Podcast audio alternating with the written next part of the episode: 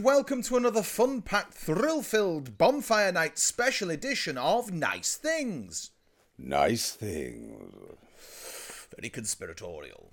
Oh, yes. The antidote to modern living. And joining me, Sir Michael Livesley this week, Sir Michael Fawkes this week actually, is.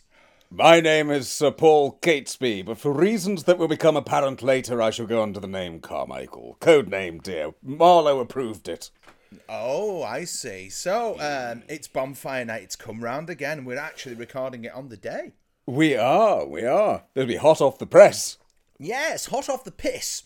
Yes, absolutely. Considering the pissing around I've had with cameras and everything today, it's a bloody miracle. It's Oh. absolutely crazy. So uh, your computer's not worked. So um, Sir Paul Catesby, as you can probably see, um, In is is- widescreen. yes, Yes. has borders.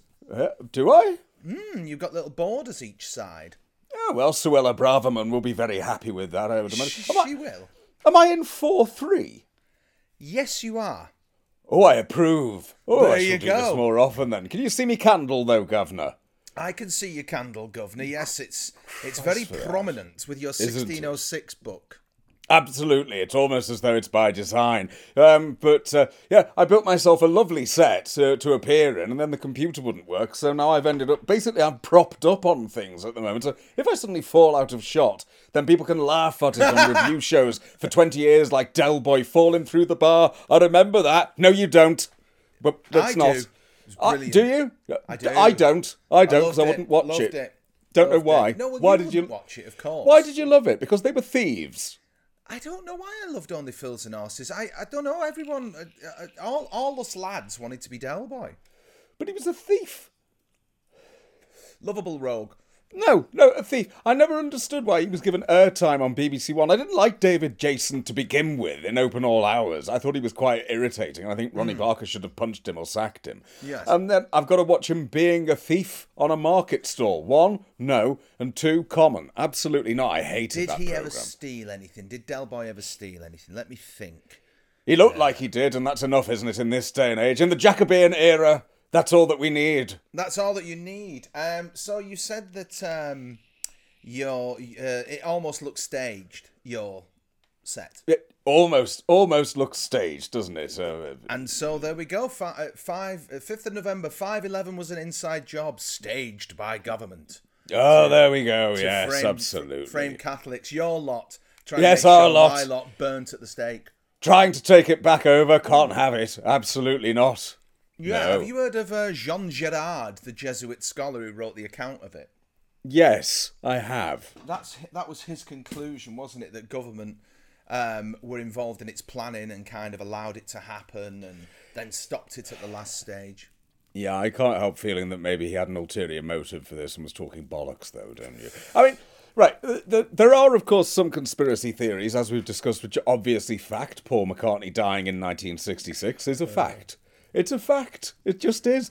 Right? Yeah. So that one I can get behind. The other one, this one, eh, well, what do, what do you think? From the Catholic side of the border, what's your view? I think, I think it didn't harm the the government at the time to paint themselves as victims of a plot, and then to have, I believe, uh, at the start of the fifth of November commemorations, you would burn the effigy of Guy, obviously. So you were you were sort of uh, ritualistically burning a Catholic at the stake. Um, um, but uh, apparently, when it first started, you rang church bells. There were cannons set off, and all this other stuff. So it was very, um, it was very celebratory of the power of government and how you stay in your lane, sonny. Um, so Eh, Yeah, maybe a little bit of that. I suppose. helpful in that regard. Um, But obviously, there was a bigger power struggle, wasn't there? I mean, you know, for the hearts and minds of the people, because the church was the um, predominant force. Well, you've got that. I think you've also got the fact that you've just come out of the reign of Elizabeth, haven't you? You've come out of the golden era of uh, Elizabeth I, and we're into the, this remarkable time of wh- who's next, who's going to take it. She hasn't had any kids, shit. So we've got to bring James down, and obviously that's that's going to be a time of great upheaval for everyone because the monarch was central. I mean, recently, of course, when uh, Elizabeth II died, um, I think we all felt to an extent, you know, there was quite a, for a while, there was that feeling of, oh shit, this is a bit strange. But if the monarch was so central to your life, and not just there as a figurehead, but there as the governing body, there in charge, making the rules, dictating life or death, even being a strategist when it comes to war, all of these different things, to lose that person must have been immense to the people of the time. So I think that the choice of who you end up with would have been an incredibly important one. And of course, you end up with James, whose mum had sort of slightly been executed by the previous queen. And I can see that why that might just uh, put people a little bit on edge at the time that they were getting this person. Well, it was only two years into his reign, wasn't it? Mm, Um, I mean, speaking of conspiracy theories, there's also the conspiracy theory that Elizabeth was indeed a man. what? The First, the first. What? What's this? You've shit? never heard that one? No. What is this now? Go oh, on. This Let's. is all to do with um, Henry and heirs and whatnot, and that's why she couldn't bear any children. She was a hermaphrodite, etc. This sounds terribly modern. It does sound terribly modern, yeah, yeah. Would, she have appeared on Friday Night Live, hitting a hitting a piano with her penis? Uh, what would have gone on here? Well, I'm not sure. I don't think they had Friday Night Live then, but she might have gone down the globe and uh, displayed her globes. yeah. Oh no, you know. certain. Oh, never ever went to the theatre. Loved theatre. Never went to one. Theatre Probably had private shows, yeah. Oh yes, absolutely. So you would you would get many a play that's documented as having been performed for Her Majesty, but no, never went to the theatre. After all, She's like you. oh oh, yes, won't go. Well, don't even like going for a minute, dear. Are But you a hermaphrodite? I don't think so. Not when I last looked. So getting on Just a bit, shirt, maybe. then. Just, just the shirt, just the celebratory shirt, yes, to keep you in your lane. Um, but no, um, I, I don't think that's true at all. I think that's probably horseshit. Yes, yes, Yes. I mean, uh, it, it's like the uh, the whole the whole truth behind the gunpowder plot. I mean, lost to the mists of time. You can Hmm. uh, you can guess all you want, can't you? Um, really, but history is indeed written by the victors. Um, Oh, this is true. the Yes. Meldrews. Um, But um, the shirt is in celebration. I forgot to mention this of this magnificent arrangement of the theme tune by um, Mr. Andrew Frizzell, who's you'll have all have heard our beautiful Crumhorn rendition. So thank you to Mr. Frizzell for that, Maestro Genius, Frizzell. yes, absolutely lovely stuff. Yes, um, yes. and it, it gave me well, uh, once again, because it's obviously just a few months ago, you and I were involved in a lovely production of Macbeth, and of course, now this is where we can get into some interesting conspiracy, just a little. Okay, so there's there's the whole the, the play of Macbeth. Obviously, there's the the reasons behind it are fairly obvious. Gunpowder plot is gunpowder plot even hmm. 1605. Macbeth 1606, and you've got a play about treason. You've got a play about the overthrowing of a king and the downfall of his murderers. Okay, you've got the fact that King James the sixth or the first, whichever you prefer, King James is descended from Banquo of Lochaber. So we've got that direct link there. Now, by all accounts that I've read, the original, the real Banquo was a right bastard, but Shakespeare thought, hmm, shouldn't probably portray him in that way. So we get this noble character. We get the prophecy of the witches to Banquo saying, Your children shall be kings. So that's that's a lovely one. And there's also, uh, you know, the porter. I love the porter wandering around pissed. Very difficult lines to learn. Um, but the porter at one point starts talking um, about an equivocator. And the person who he's referring to there is there was a Catholic priest um, called Henry Garnet. And um, Garnet was hung, drawn, and quartered for being involved in the plot. Um, and because he, he um, the, the thinking, and there's no reason to disbelieve it, but equally no reason to prove it, is that Catesby, who of course is the originator of the plot, Catesby went to confession. And the person he went to confession with was Henry Garnet. But unfortunately, Garnet was a good man, a good solid Catholic, and he wouldn't break the oath of confession, and for that reason he was hung, drawn, and quartered. So you then get the porter in Macbeth mocking him. Now, we could you could at this point you could go, well, that's Shakespeare, what a bastard. But then Shakespeare's interesting here. Shakespeare's ca- uh, parents were very, very probably both Catholic. very probably both Catholic. Um, one of Shakespeare's mother's relatives had already been executed for being part of a plot to kill Elizabeth I. Shakespeare's father was friends with William Catesby, who was Robert Catesby's father. And Shakespeare was a very good friend of the owner of the Mermaid Tavern and used to drink there. And that's where they met, the conspirators met to come up with the gunpowder plot. So it's not too much of a reach to imagine that Shakespeare's got some knowledge, maybe, knowledge of the plot in 1605, and it gets a little bit tasty, a little bit spicy for him. so he goes, better write something quick. So he writes this play, which is flattering King James and includes all those different points. Um, and also, I mean, Beth, it, it feels like a first draft play. It feels like something that was just churned out really quickly. Mm. It's a very short play by Shakespeare's standards, done and dusted in two hours.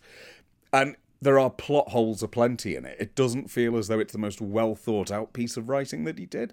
So there is a, there are lovely, lovely links there, and it would be wonderful to turn up some documents with it and just fill fill in the gaps. But there's enough there to imagine that Shakespeare had more than a little bit of knowledge, at least, of what was going on. I do love that. Yeah. Well, I mean, uh, firstly, were you were you reading notes there, dear? Oh, wrote some dates down. Yes. Well, Oh, don't give away the magic. I'm just Oh. impressed at the preparation. It's really it's about six words. Oh shit! I'll probably get the dates wrong, and someone will complain. no, um, hat capped off. Thank you, dear. Dear. Yes, Um, small amount of prep, not just the set this week. A little bit of prep. Uh, first thought as well, Cakesby. Okay. Yeah, let's call him Cakesby. Um, so yeah, um, no, I mean, the, Why'd you do the, that? I don't know. Um, there must You do. Be, Go on. There must be some kind of of crossover here. There's, I've always suspected.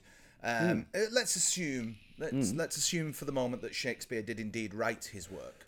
Um, let's let's ride the bus with that. Well, let's just just just go with it because it's obviously fact. Yes. Mm-hmm.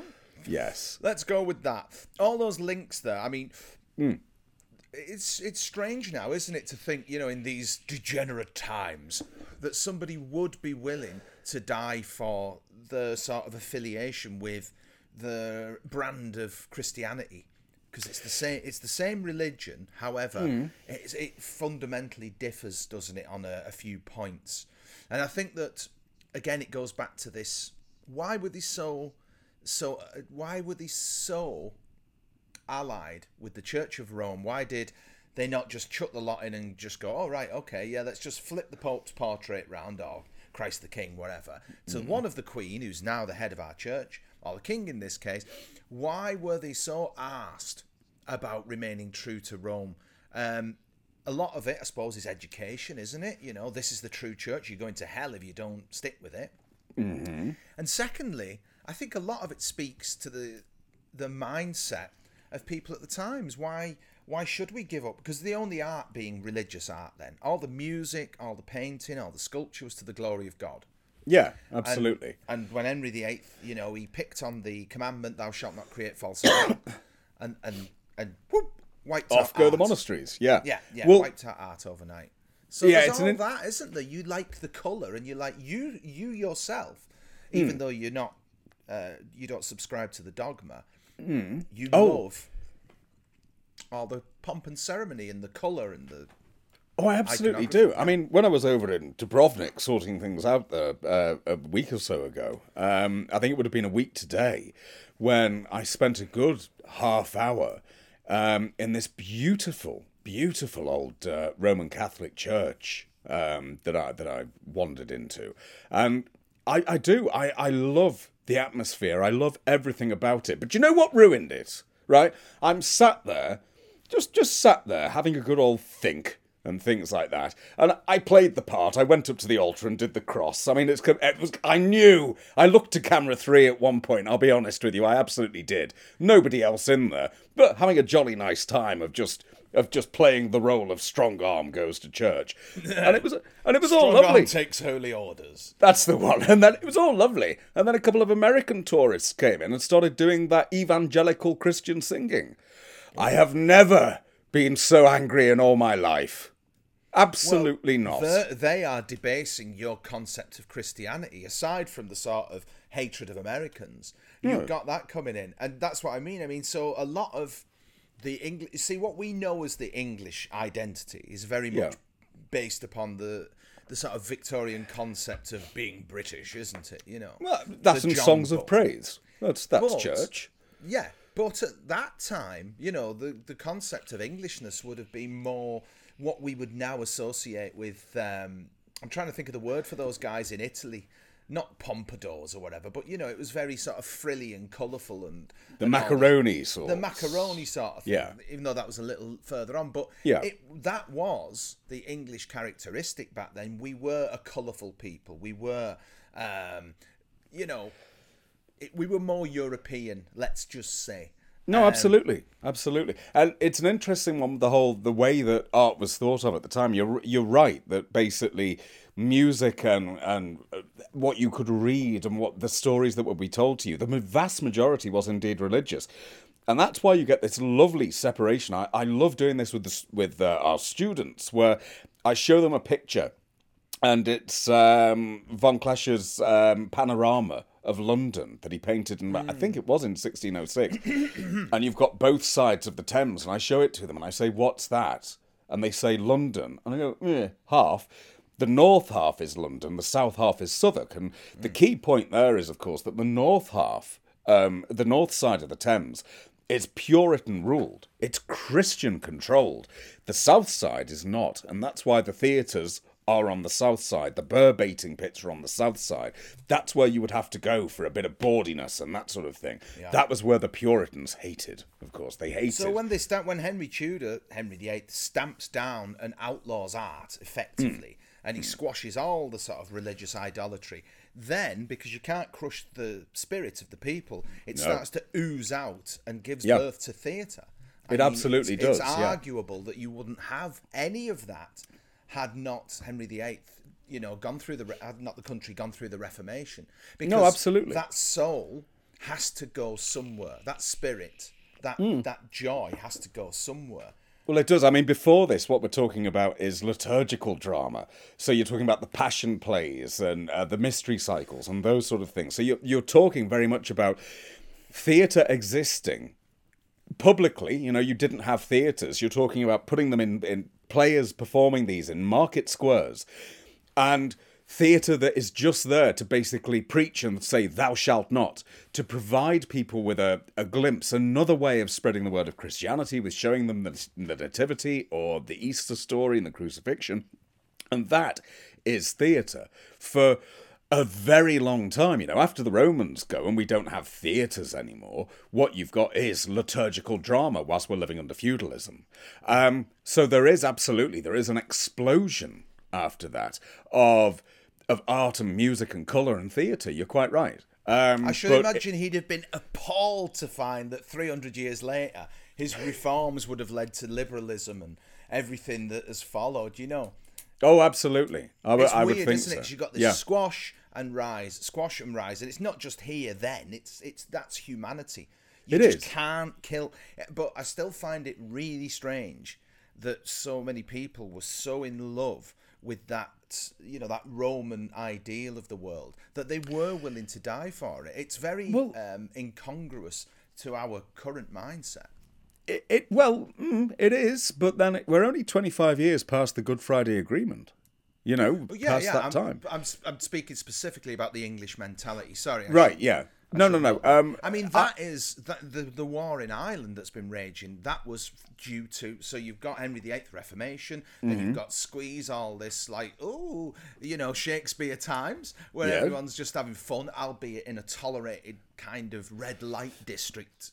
England Yes. of, of, Yeah. of, it, of art and music, and then you've got Cromwell thunk who comes Hmm. down. He's like that no, and then Oh. Cromwell goes over and you know what he does to Ireland. is And, and, yes. And Cromwell began the conflict that, as you rightfully say, was resolved only 25 years ago. So there's all cause and effect there.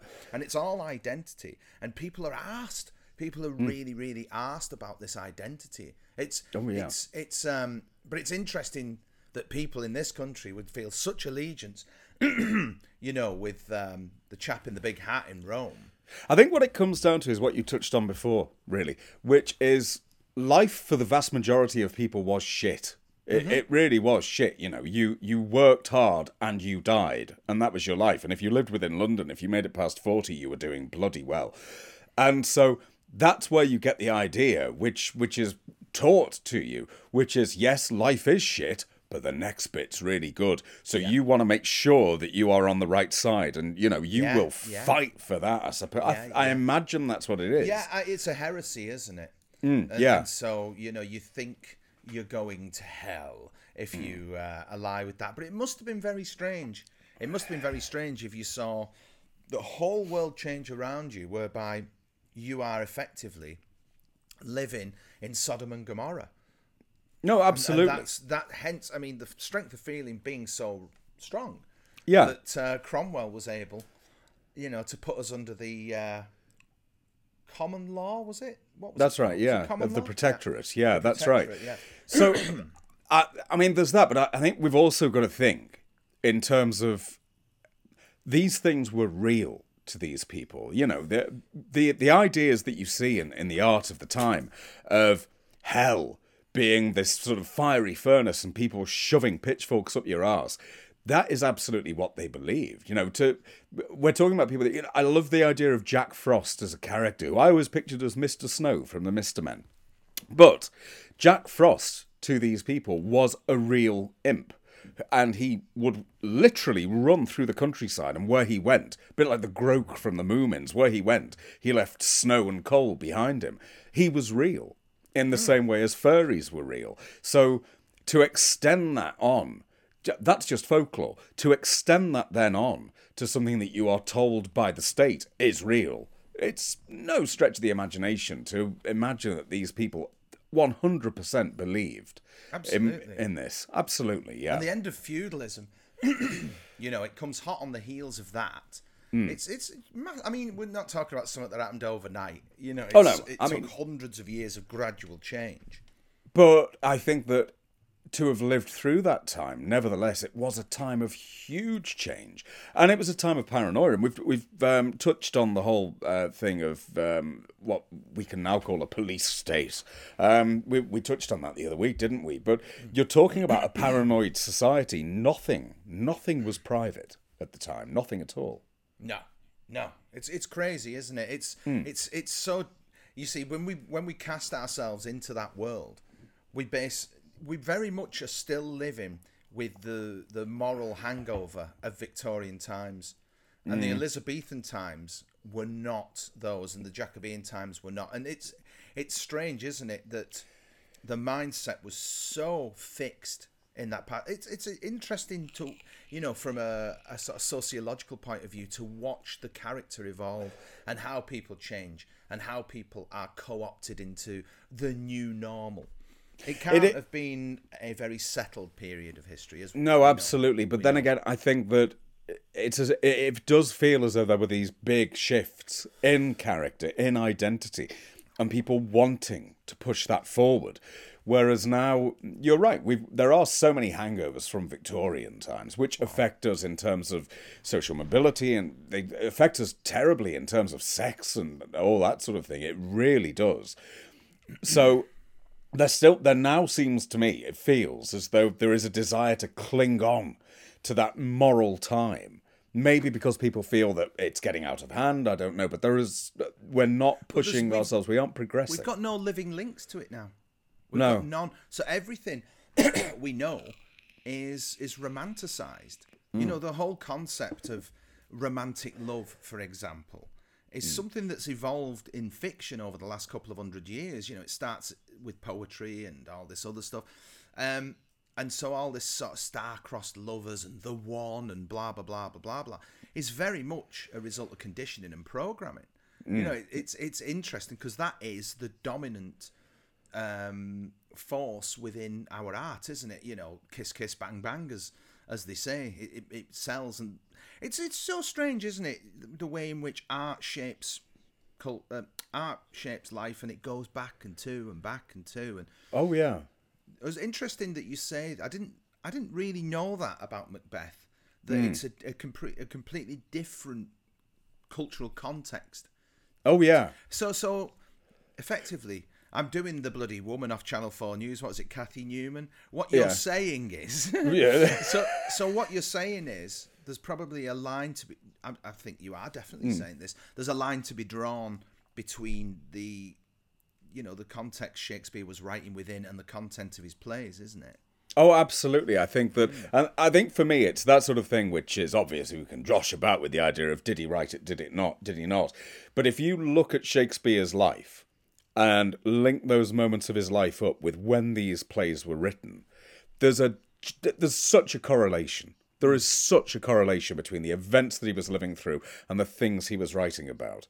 Um, even even when you look at his later plays, when he's losing his gift, he's losing his knack, and he writes Coriolanus, which is basically Coriolanus is basically just an old man stood there shouting at young people, saying, "Why don't you respect me?"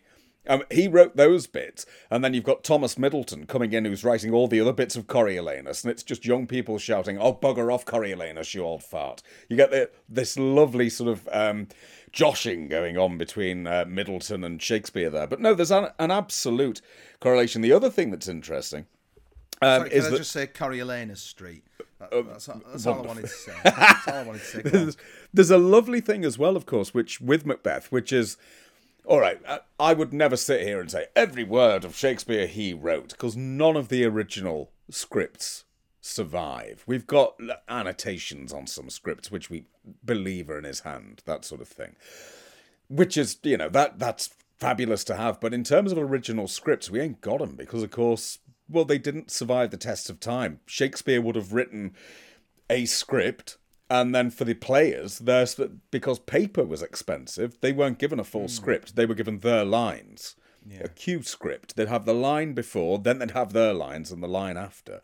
And that's all and actors would have just learnt them and discarded them. Don't need them. They're locked in the head now. We're talking about a time in education, don't forget, where people had to memorize huge amounts of information. That was what, that's why we still have the, an exam system. It was all about what can you retain. Um, so you had actors who could draw this information in and, and lock it, lock it into their memories scripts from the time don't exist. We don't have them. We've got various editions that were printed, but you've got them of varying qualities. You had the equivalent, which I love, of the pirate video industry, where people would sit there and scribble the script down as quickly as they could, run off to the printers and they'd print it. But of course, you're you're literally listening to actors and trying to write it down. So, but with Macbeth, there's an interesting one there, which is that the um, the witches sequences, all the hubble, bowl, toil, and trouble, and all that stuff, that's not Shakespeare.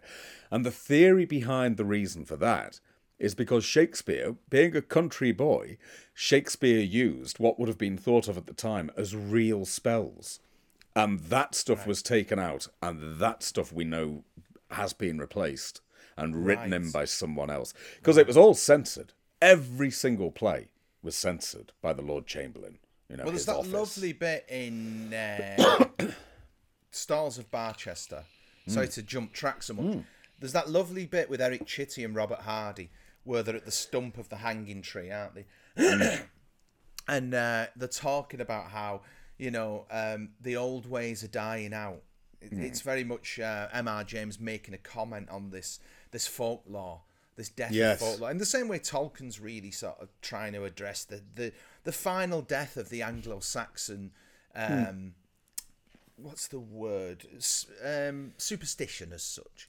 Yeah. Uh, which is what it was regarded as. And just at that moment, with you mentioning Jack Frost, just at the moment Eric Chitty and Robert Hardy are talking about it, I believe some still believe in the old ways and whatever he says. And just at that moment, presuming it's Gordon Clark and it's FX, you see that the snow just begin to fall.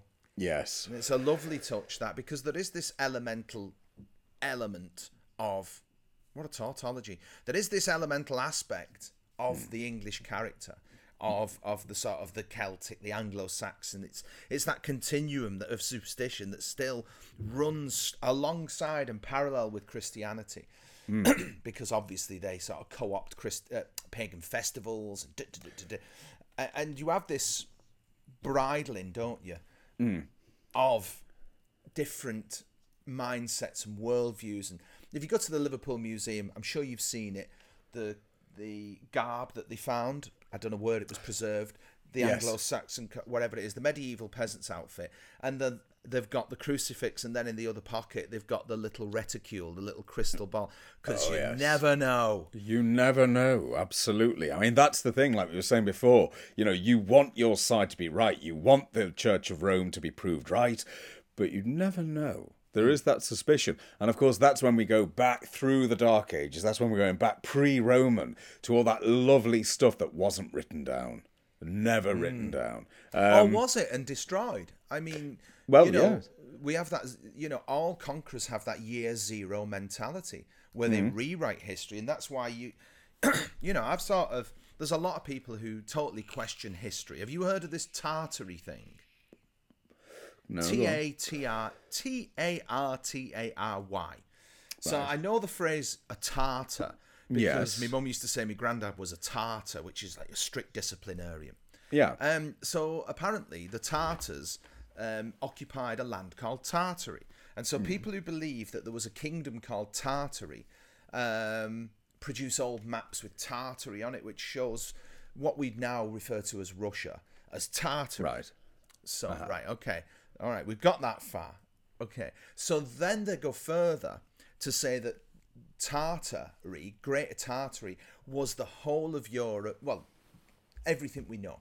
So what we're effectively all our great monuments, all our great buildings, all our history.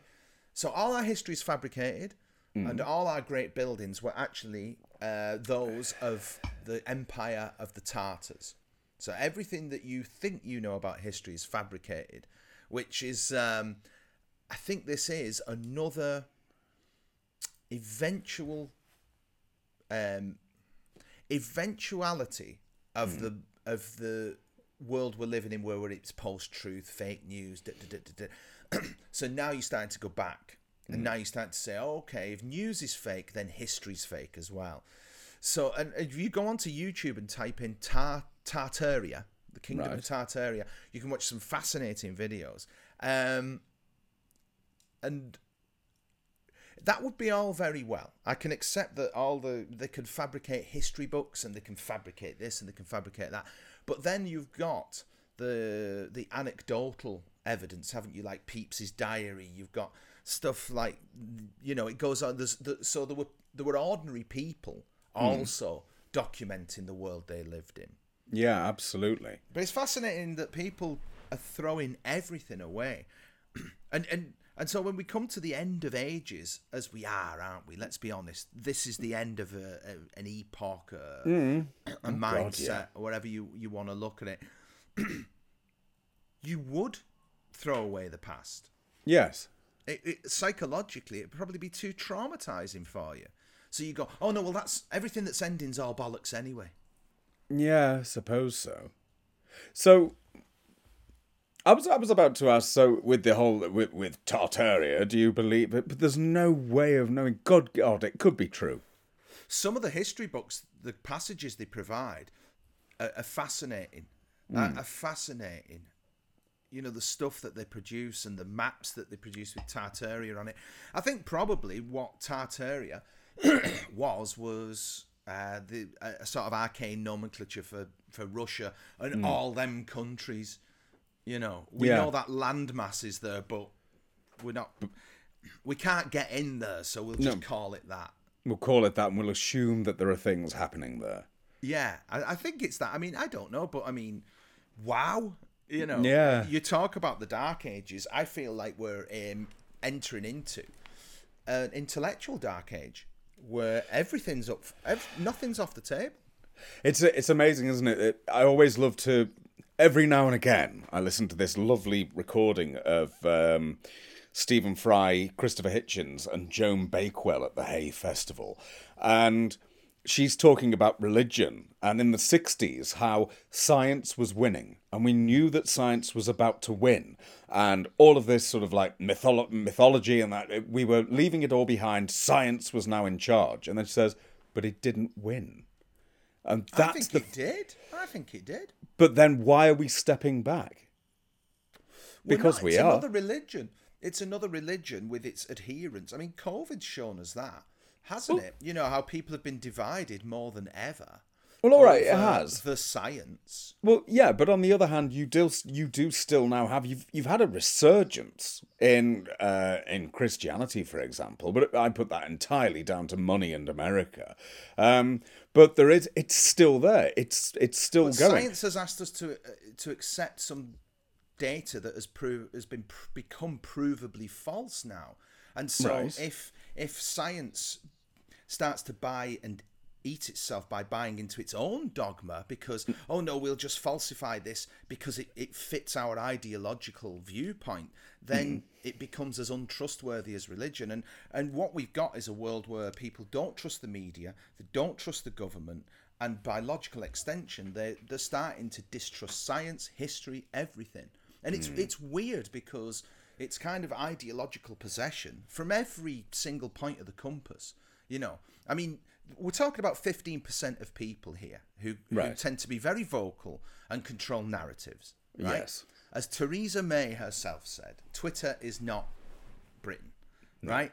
But Very true. they tend to shout, shout the loudest these people. So either side of any of these debates are still a tiny percentage of people. Um, but you've got this sort of this on one side you've got a, a group of people who trust everything and then on the other side you've got half people are being driven mad by what they see on the telly and what they read in newspapers the other half are being driven mad by what they read on the internet. I think that's the best way i can put it. Hmm. And Yeah. this distrust we're not i'm not used to it. I'm not used to it. As far as i'm concerned everything I, when we grew up for example hmm. everything seemed rock solid.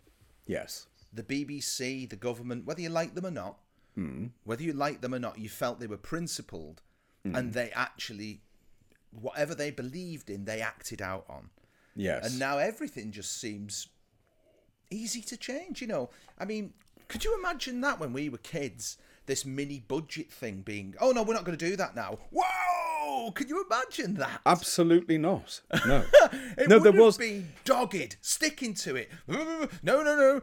And it would have just been carried through until there was carnage. Well, that's it because the lady's not for turning, and she None bloody of well them wasn't. were for turning. Harold weren't. Wilson, none of them. Hmm. And I do, and I feel that we're in times where nothing is tangible and nothing is stable, and so you can start to say, "Oh no, no, Elizabeth I was a man. Oh no, no, there was no British Empire. No, it was Tartaria, and we mm. just inhabit the buildings." And But we're also in a time where the lunatics are in charge because they are so vocal and they've got a platform now, of course. Hmm. So it's so much easier to get out there and, and shout at, at, a, at a government, an inept government. I mean, at least back in the 70s, it did feel as though these people had some intelligence, some thought process behind what they were trying to do. Whereas now there doesn't. Se- it just seems to be oh, panic. Do that. No, didn't work. Do I that know, instead. I know, it's crazy. That's gone. So obviously everything's going to then be unsettled. It's yeah, strange it's times. strange though, isn't it? Because I had this sort of um, what's the phrase they use? Um, I can't remember. There's a phrase that they use for people believing that things will never change. Hmm. So there seem to be constants in our world, and you'd look back at history and go, "How did that ever happen?" And Hmm. now you see it crumbling around you. It's like shit, man. Yeah. Yes. And and I think that leads to a lot of anxiety. I think there's a lot of anxious people around who are so focused on the big picture, they're letting their own lives crumble and their own psychology crumble. This is How did we get into this conversation? I don't know. Uh, I don't know via via Catesby or Uniformitarian. Yes. uniformitarian mindset is what I had. Right. I never, I, you know, I might hate the government, but I thought it was stable. Yeah. You know, I might hate what was on the television. Well, okay, I, I don't like it. However, it's constant. That It was is- there. Yeah. Now everything's just oh no, let's ch- no no, it's okay. Let's change the prime minister. Let's change our policies. Let's change this. Yeah. It's crazy, man. It's absolutely crazy, and I can see why people would, especially if they've not had a decent education, decent education, Well, the- the proper Start- education, dear. start to question um, history. It's crazy. Mm. I, I think that we're kicking away the supports on everything. Intellectual dark age, dear boy. That's what I Mm. oh think. yeah. Yes, That's I what I think. possibly right. I think you're possibly Um, right. I probably think it's time. Oh, sorry, go on. Were you about to say it's time for a bit of education for the people? Well, I Well, wasn't, I- but I, oh, I think I- that's a great thing to say. I was. I was about to say at this point, of course, uh, with it being bonfire night, it is probably quite important that we remind people of certain do's and don'ts, isn't it? Which also means that I have a chance to go to the lavatory. I was going to say it's time for a break, but you said it's so much better. Yes, so, um, yeah, because there are important things to be aware of on a day like today, which we would like to remind you of, uh, from a time when things were shot on 16 mil, and I can recharge my massive goblet that on this occasion is not full of Eubank smoothie. Um, Mm, yes, yes. What is Yes. it today then? Looks like something that uh, Vincent Price would quaff in Doctor Phibes. absolutely the case. Or it could be that lovely cheap black currant juice that Aldi are doing at the moment. Ah, Very good. Aldi. Okay Aldi. then. Right. Um. Yes. Go on. You can take us out, dear. Okay, so we'll be back in just a couple of minutes.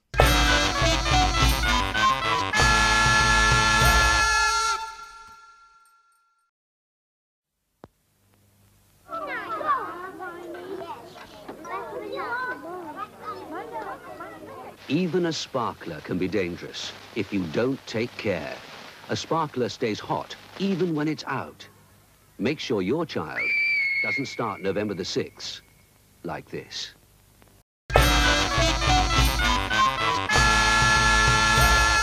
All the way. Must have hurt like hell. Ooh, yes, yes. I remember yes. it really, really well. I do remember that well, and it stopped me picking up sparklers after they'd gone out. Di- It did. Do you know what though? I I actually saw someone do that. Um, Yeah? When uh, we used to have uh, bonfire nights uh, parties, which we'd alternate each year between our house and the family who lived over the road, the Cunninghams, who were Catholic, incidentally. So the road was divided there even.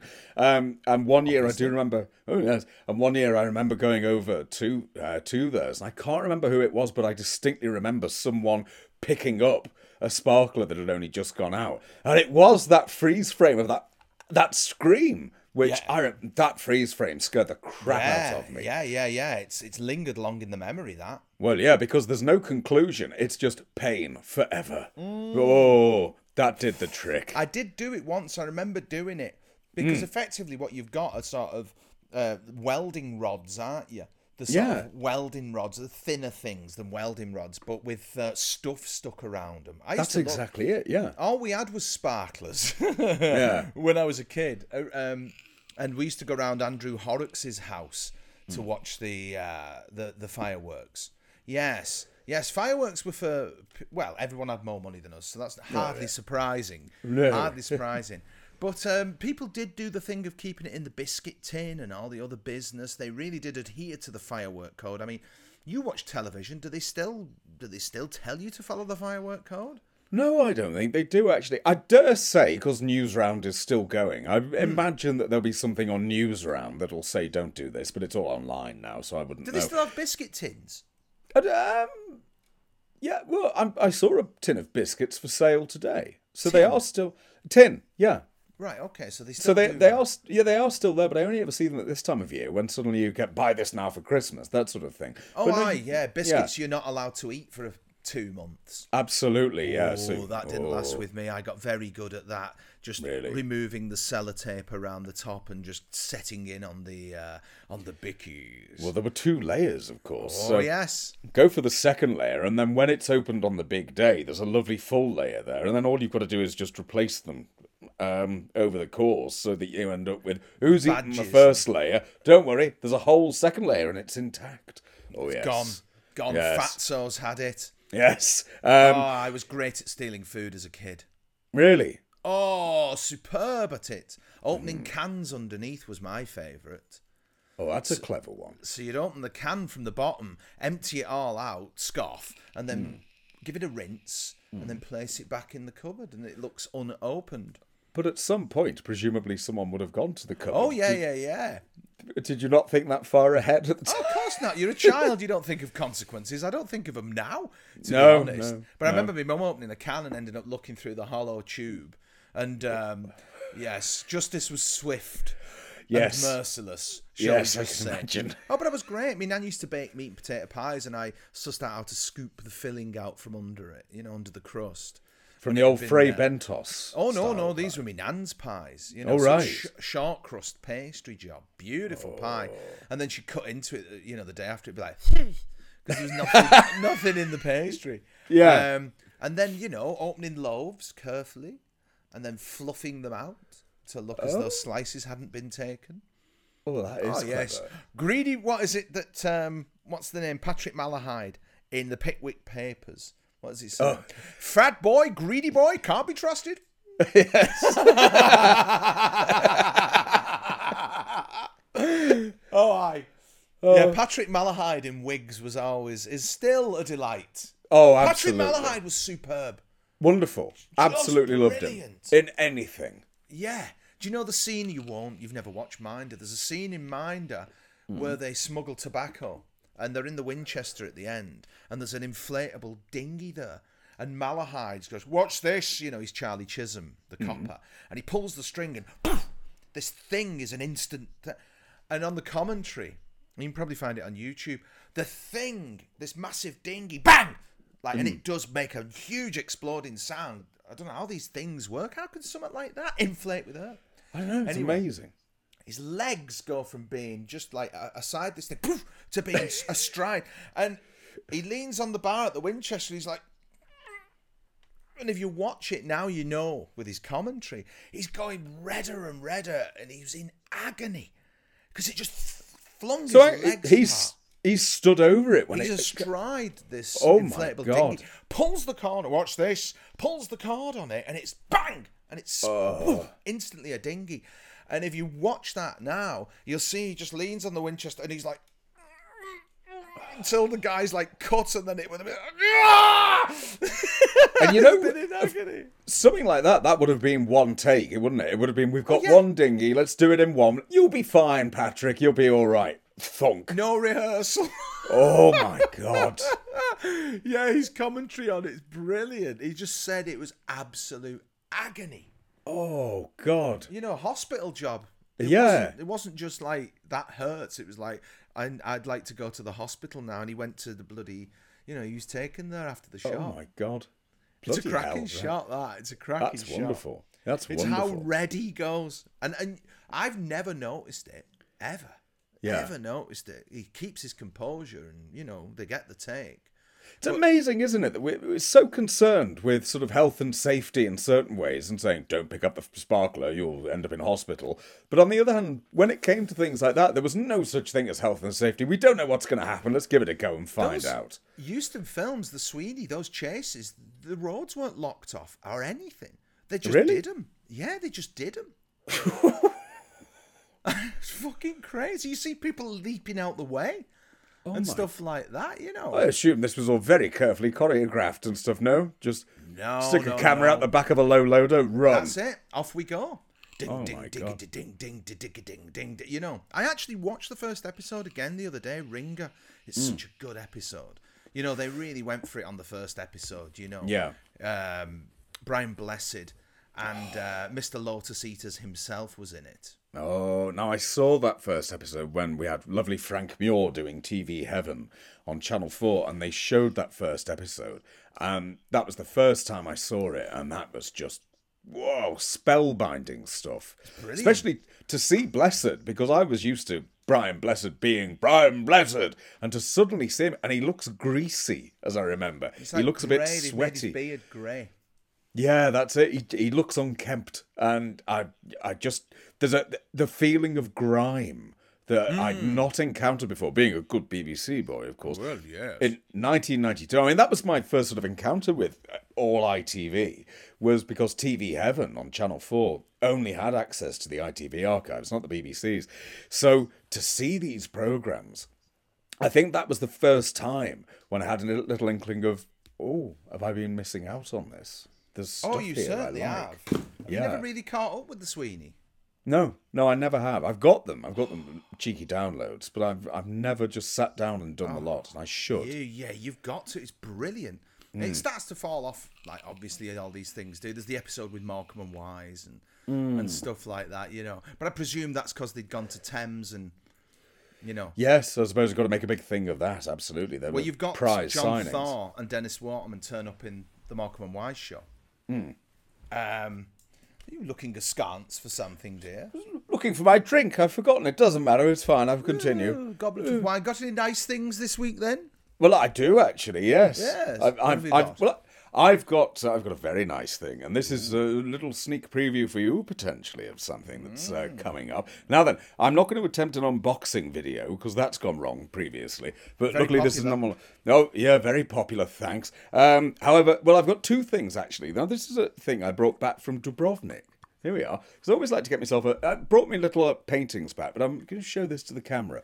Look at this. Oh, the little frog um, Got me- percussion thing. got me myself a little frog, and I've got a little thing here. And if I stroke the frog's back, Yeah. Well, we used those in um, in the Sir Henry show. We had one. Yes, yeah. No, this is just it's a marimba, isn't it? Really, but this is just the nicest like a thing. frog. Sounds just like a frog. He had, he had three different sizes of frog, and I, yeah, so I, I went for a biggie. Um, so there's that. Brought him back, and also then, what's in the envelope, Mike? I wonder. now, What's in the envelope? had had everything gone to plan, this would have ended up going back to the depot this morning. But luckily, my computer didn't work, so I was able to open to the door to the post lady, and in here we have something that's rather lovely. Ooh. Oh, here we go. You ready for this? The Children of the Stone soundtrack. Ah, beautiful, beautiful, beautiful thing. Look at this Beautiful now. Then, thing. For those of you who haven't watched Children of the Stones, sort that out. I believe it's on YouTube. Um, Yes. The DVD now goes for about 80 quid. Does it really? Uh, it really does. Yeah, that's the network one. I've got the one from before that, uh, the Second Sight release. You can't find that anywhere. Um, but the network one is going for about 80 odd quid. Uh, but pff, the soundtrack to Children of the Stones is phenomenal. It's um, Sidney Sager and the Ambrosian Singers who the provide the soundtrack the soundtrack is remarkable. It's this a cappella. Um, how do you even describe it? It's just.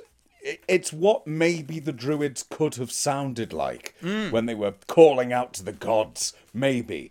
Um, but It's scurry, atonal, weird stuff that, that we've got there. And anyway, so um, finally, after what, 46 years, I think? 46 years on, and we've got the Children of the Stones um, on on record. And what you'll really like is no barcode, Oh yes, yes. no barcode on this baby. Um, so yeah, we've got um, so we've got an actual album that has been released, and I believe it's only a one-sided LP. Yeah, it's it's etched, isn't it? The other side.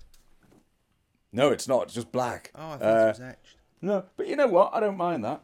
I don't mind that at all. But because there was only 18 minutes uh, that was uh, recorded of Children of the Stones music for these seven episodes.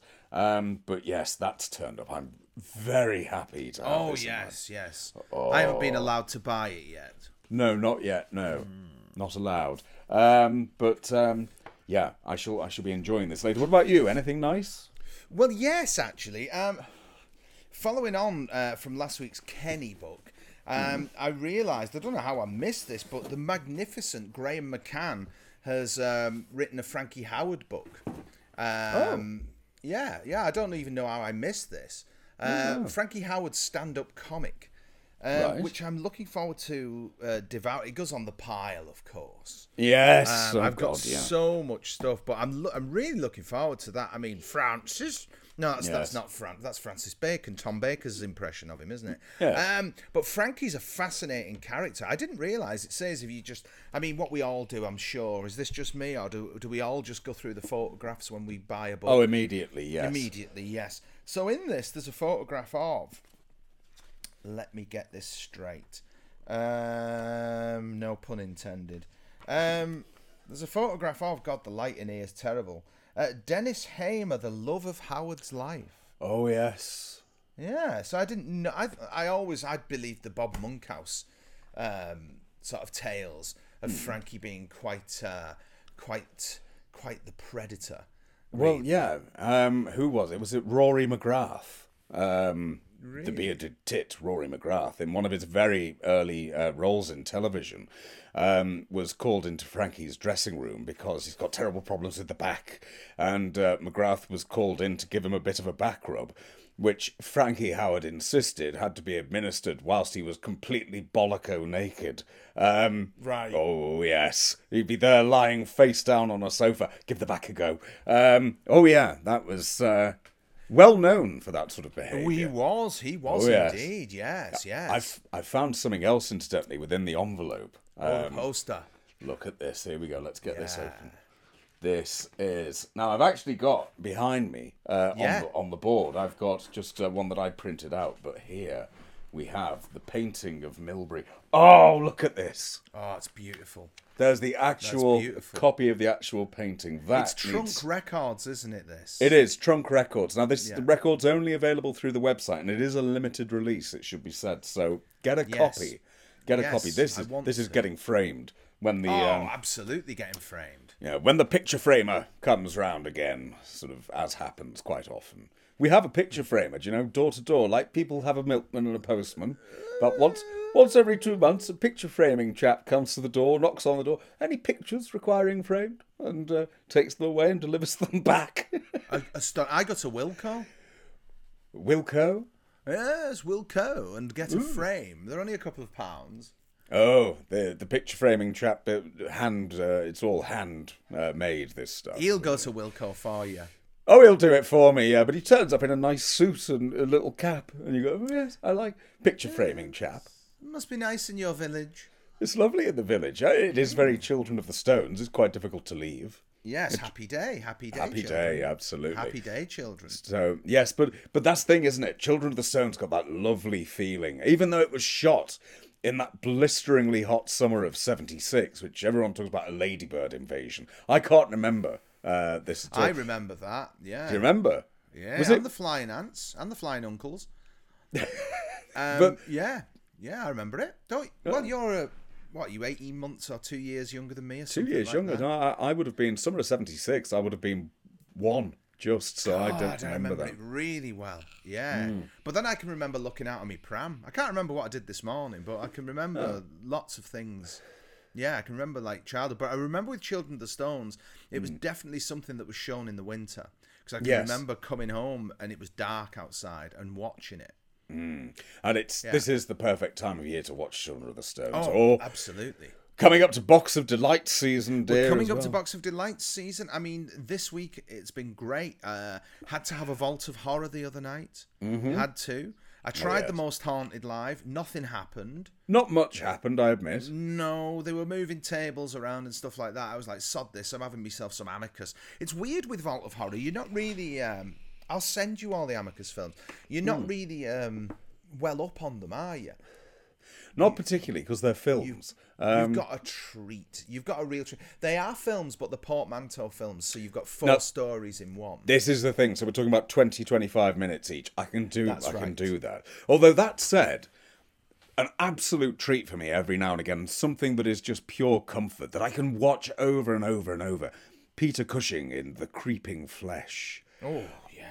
I love that film where they find a finger. And that's all Mm. it is, isn't it? They find a finger, and then it grows back into this hideous beast Yeah, from yeah, from yeah. somewhere in Sumatra or something. And then it robs his finger at the end, and nobody will believe his story while he's in the asylum. And then that final shot of him pleading, clinging onto the bars of his cell, and the camera zooms in. You see he's now missing a finger because his has been taken to replace it. It's beautiful. Brilliant that film. film. Well, the Peter Cushing Appreciation Society, who are very kind uh, with with our show, which is lovely, and. Yes, um, it's wonderful that Yeah. Um, they appreciate it. Post some very interesting things on the Facebook page. One of which the other day was that the original plan for the Wicker Man was Peter Cushing to play the Edward Woodward role. Really? Yeah, I can't imagine that. I mean, I'd love to see an alternate reality version. Yeah. Where, where Peter Cushing plays it, but I mean, you know, Woodward is so perfect for that. He does that sort of, you know, there's that crossover there between the pagan and the Christian, obviously, that we were t- Yeah, discussing. Um, but he does that sort of, you know, repressed sexuality so so well. He I really can't does. imagine Peter Cushing doing that. Fifteen No. years older. No, I, I think you know what I find fascinating about the Wicker Man is, of course, we were all introduced to that edit that uh, that exists about eighty six minutes or so, in which I have nothing but sympathy for Edward Woodward in that role, and it's just it's awful what happens to him. Yeah. But then they uncovered the rest of the film and they've put it back together, and all of a sudden, with that extra context, I think, what a bastard! Good.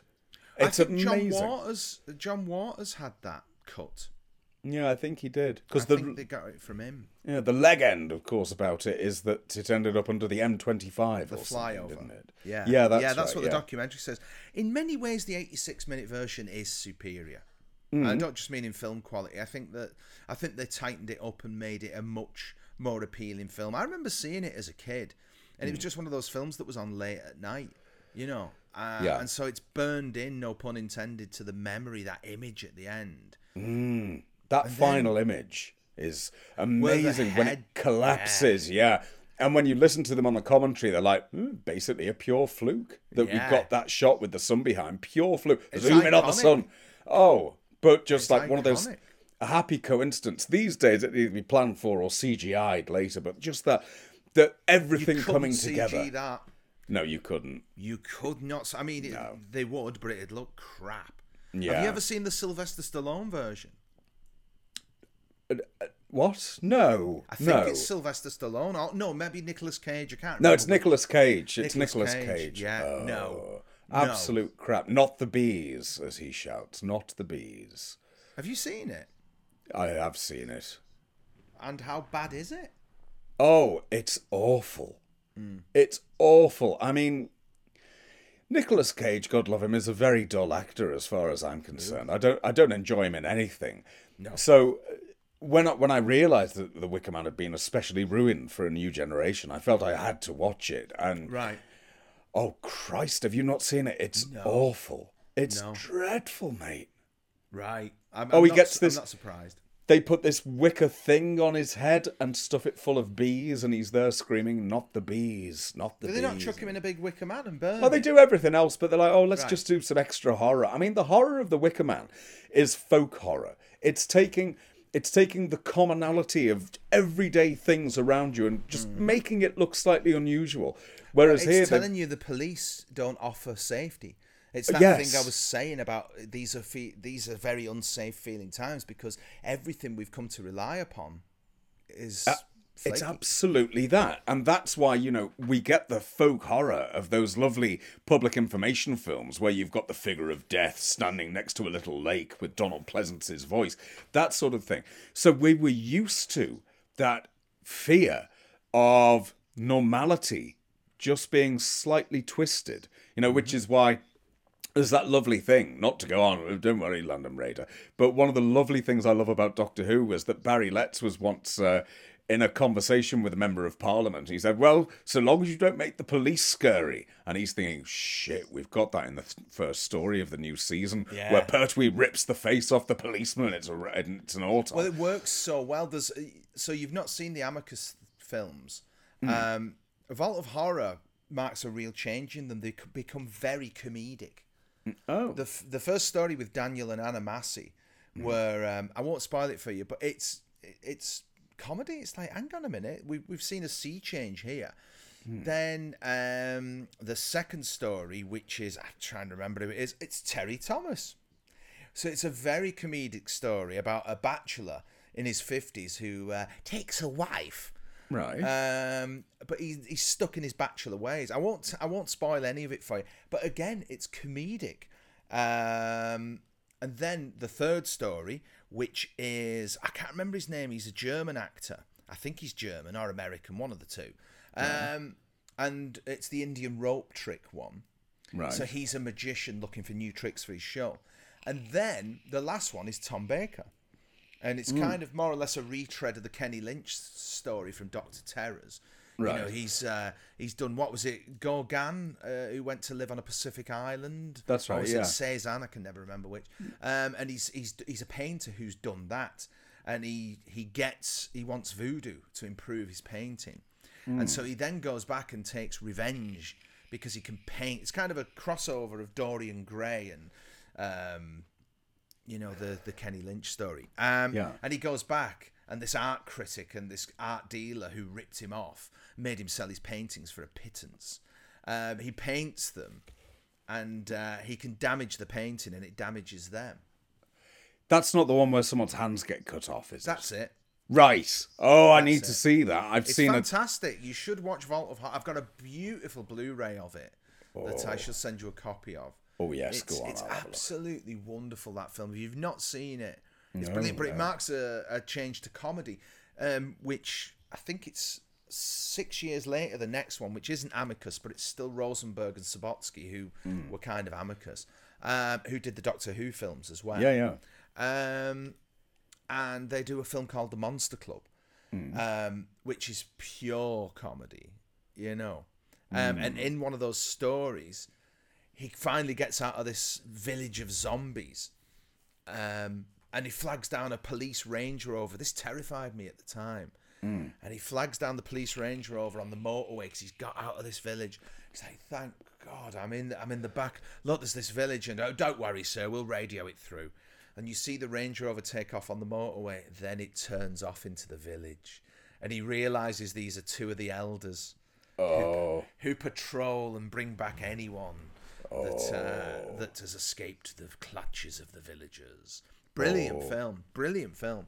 You need to see the Monster Club. You need to see all of them. I think I do actually. You yes. really do because It's the right time of year for it as well. perfect time of year, and I think that you will get along with it because they're all little stories.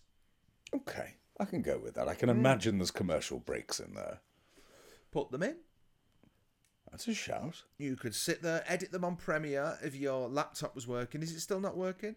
Eh, It's it's apparently it's recording sound for me, but it uh, doesn't want to get on the internet. Lazy. So are you doing anything special for Bommy Night? Well, do you know what? Normally one would do something. However, um, the uh, the local display has been cancelled uh, for health and safety concerns. Oh concerns, my lord! and all the big council ones. Uh, there's usually the big one over in Liverpool, and that's been cancelled because of funding. Really? So there's yeah, there, there, there's no money for this So stuff. there's nothing in Sefton Park tonight. Apparently, not if it's council run. No, there's there's no cash. Because you so- used to get that lovely Liverpool Lantern Company thing, didn't you, on Halloween in the park? Oh, yeah, I was involved with them one year. Yeah, absolutely. Um, was which was great. fabulous stuff. But no, I'm afraid, and I don't know if it's because, well, let's say there's no money so that we don't encourage people to go and storm and blow up Parliament. But no, apparently there's an awful lot of these things being cancelled now. So, yeah. we used to I do our own. We used to burn everything, sofas, you name it. Yes. All got Oh, chucked on. I remember doing that. I mean, like I've said before, at the uh, bottom of the street, sort of second street I lived in, this little proper terrace street where there was a patch of wasteland, and it was just because a bomb had been dropped there in uh, the Blitz, and there was nothing there. And that was where we'd head to. And that was one of those things where there was just a pile of shite. Because you didn't have anyone from the council who'd come round and collect this stuff. So once a year, get it all out there, set fire to it. Asbestos, yeah. ah, set fire to it, see what happens. Shit, chuck it on. Absolutely. We used to love chucking aerosols on them. Oh yeah. Because The bottom would blow out of them. yes. Oh, that was We, wonderful. we made us own fun then. We did. We did We back did. then. Couldn't afford Yeah. fireworks. Yeah. Are you doing anything for it or No. no? No, I'm. I've got a lot of work I need to get done. Yeah. so same here. I'm. so- Uh, I shall. I've got a um because I've got a, a loft room. I've got a Hmm. window in there, so I'm gonna if there is the local display on on Hmm. the. Uh, they used to set them all off on the banks of the Mersey and the river. Uh, the you know the the famous bridge from Yes. The Runcorn Bridge, the Yeah, old yeah. bridge as it is now. Um, so I'm gonna pop up there if it's on, and Hmm. I shall watch that through the window. May even film it. oh, that'd be nice. I'll send apart it from to you. Send it to me, and I can live vicariously because we can't have anything because of health and safety. But you don't need uh, to leave the house. No, there is that. That's nice. Apart from that, though, I shall be uh, watching, of course, the Crossroads Motel burning down, which happened 41 years ago yesterday. Splendid. Got to watch that each year. Um, uh, I, I think apart from that, though, like you, there's well, uh, as we both have, there is work to be done at the moment. So There is work to be done, and uh, that's why I want to particularly crack on with it. Um, Also, might I don't know. I might. I might. I might use my one stone tape token of the year tonight. oh, Although I feel I've already watched it this year, but I just love Michael Bryant in that. I just, I just love all of them in it. What's that phrase Simon uses? Um, balls out. Yeah. Acting. Balls Yeah. out acting. Oh, it it's proper. Wonderful. He's proper in that. You're being hysterical. What's she, she's, It's Jane Asher, but what's the character? Oh, I can't remember now. it I- I was Jen? gonna- Jen. It is You're Jen. being hysterical, Jen. Slap. Slap. Oh, Yeah. yes. No fucks given by Bryant in it's balls out. Um, Bryant's wonderful, isn't he? In that episode of Colditz, where he plays the chap who does he lose his mind or is he acting? Yes. Oh, Bryant is brilliant in that. he was superb. It's it's just one of those weird, weird things that he's not remembered in the same breath as all the other sort of, you know, vaguely known people. Yeah, It's- it's he, like- he really should be. Absolutely, He's stunning in that. But everyone's stunning in that. Yes. Um, who's the guy out of Summer Wine? Michael. The guy out of Eight Half Otmo. Bates. Yes. Michael Bates is brilliant in that. Yeah. And and Thingy's great in it. Uh, what's his name? The the you know um, Terry and June, the brother-in-law. Roger Marsh, Ronald Reginald Marsh? Marsh. Reginald Marsh. Reginald Marsh, who's actually in the tobacco smuggling episode of Minder. Um, Reginald Marsh, when he comes in, is that crazy washing machine guy yes. who takes Marsh is building. brilliant. Yeah, He's another actor I can watch endlessly. He does a stint in Crossroads in '82, and he hmm. turns up playing playing a right wrong gun. But you know, he's a bit of a bit of a Jack the lad. But he's also he's a right bugger. And in the end, he has to flee the country. But because in that storyline, let's see, his son is the local copper.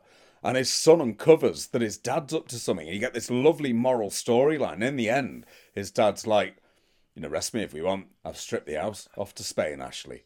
And he just leaves his son in the full police uniform, stood in this empty set. Know, he's a lovely amoral character.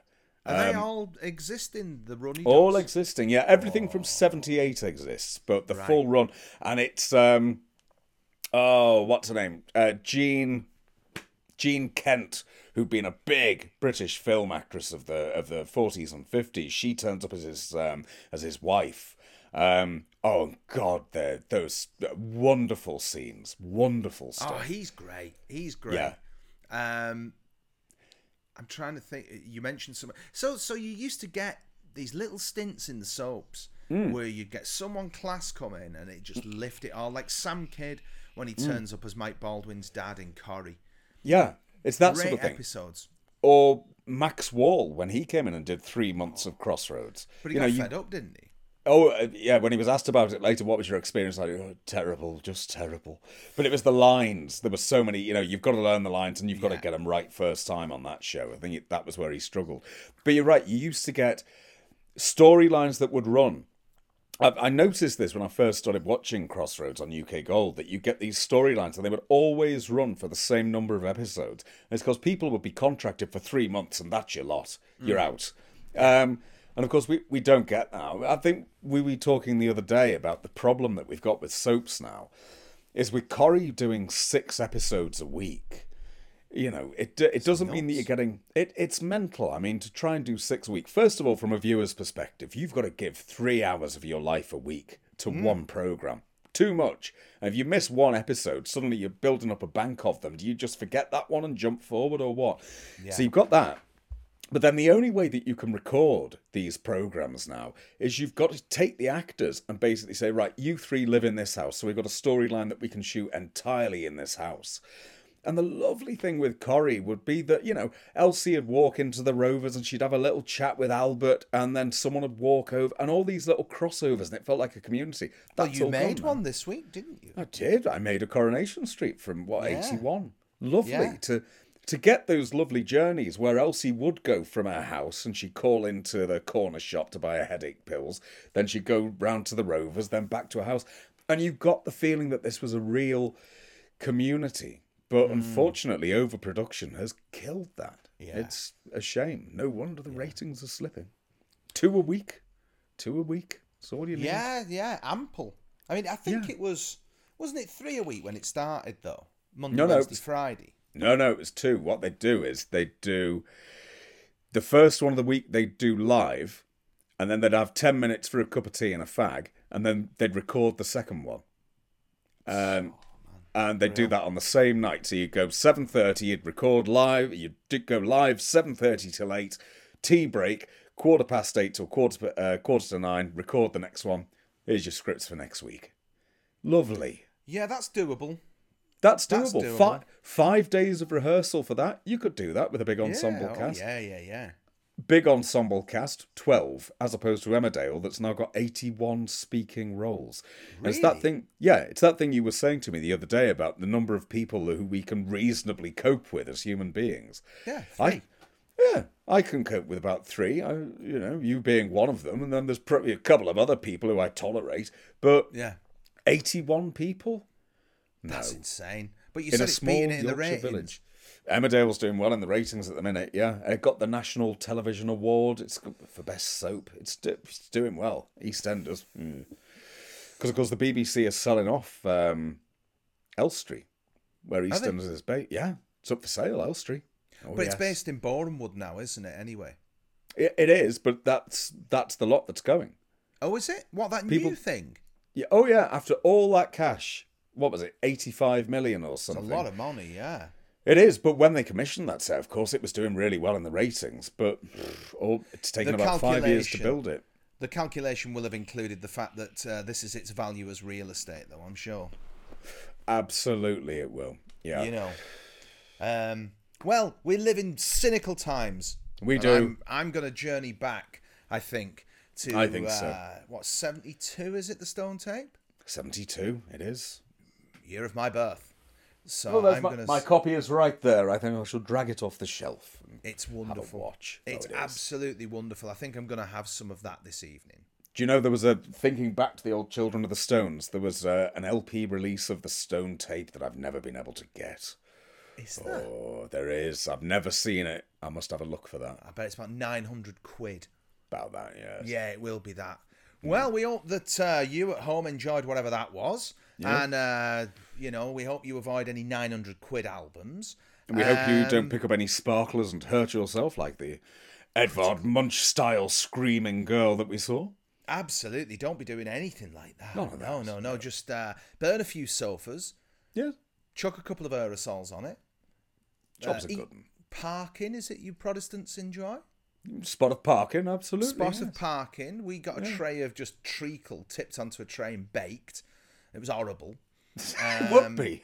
treacle toffee it was called no Oh, um yeah so uh, Oslot will eat that to atone for the sins of of the Catesby crew Absolutely. um as i feel this evening should be spent in self-flagellation absolutely, it should. um you know because now we've got a wonderful government who care about us we do, of course. Yes, to be abs- cynical, less cynical absolutely for a moment. less cynical Yes. so we hope you all have a lovely bonfire night and until the next time Goodbye. Bye bye.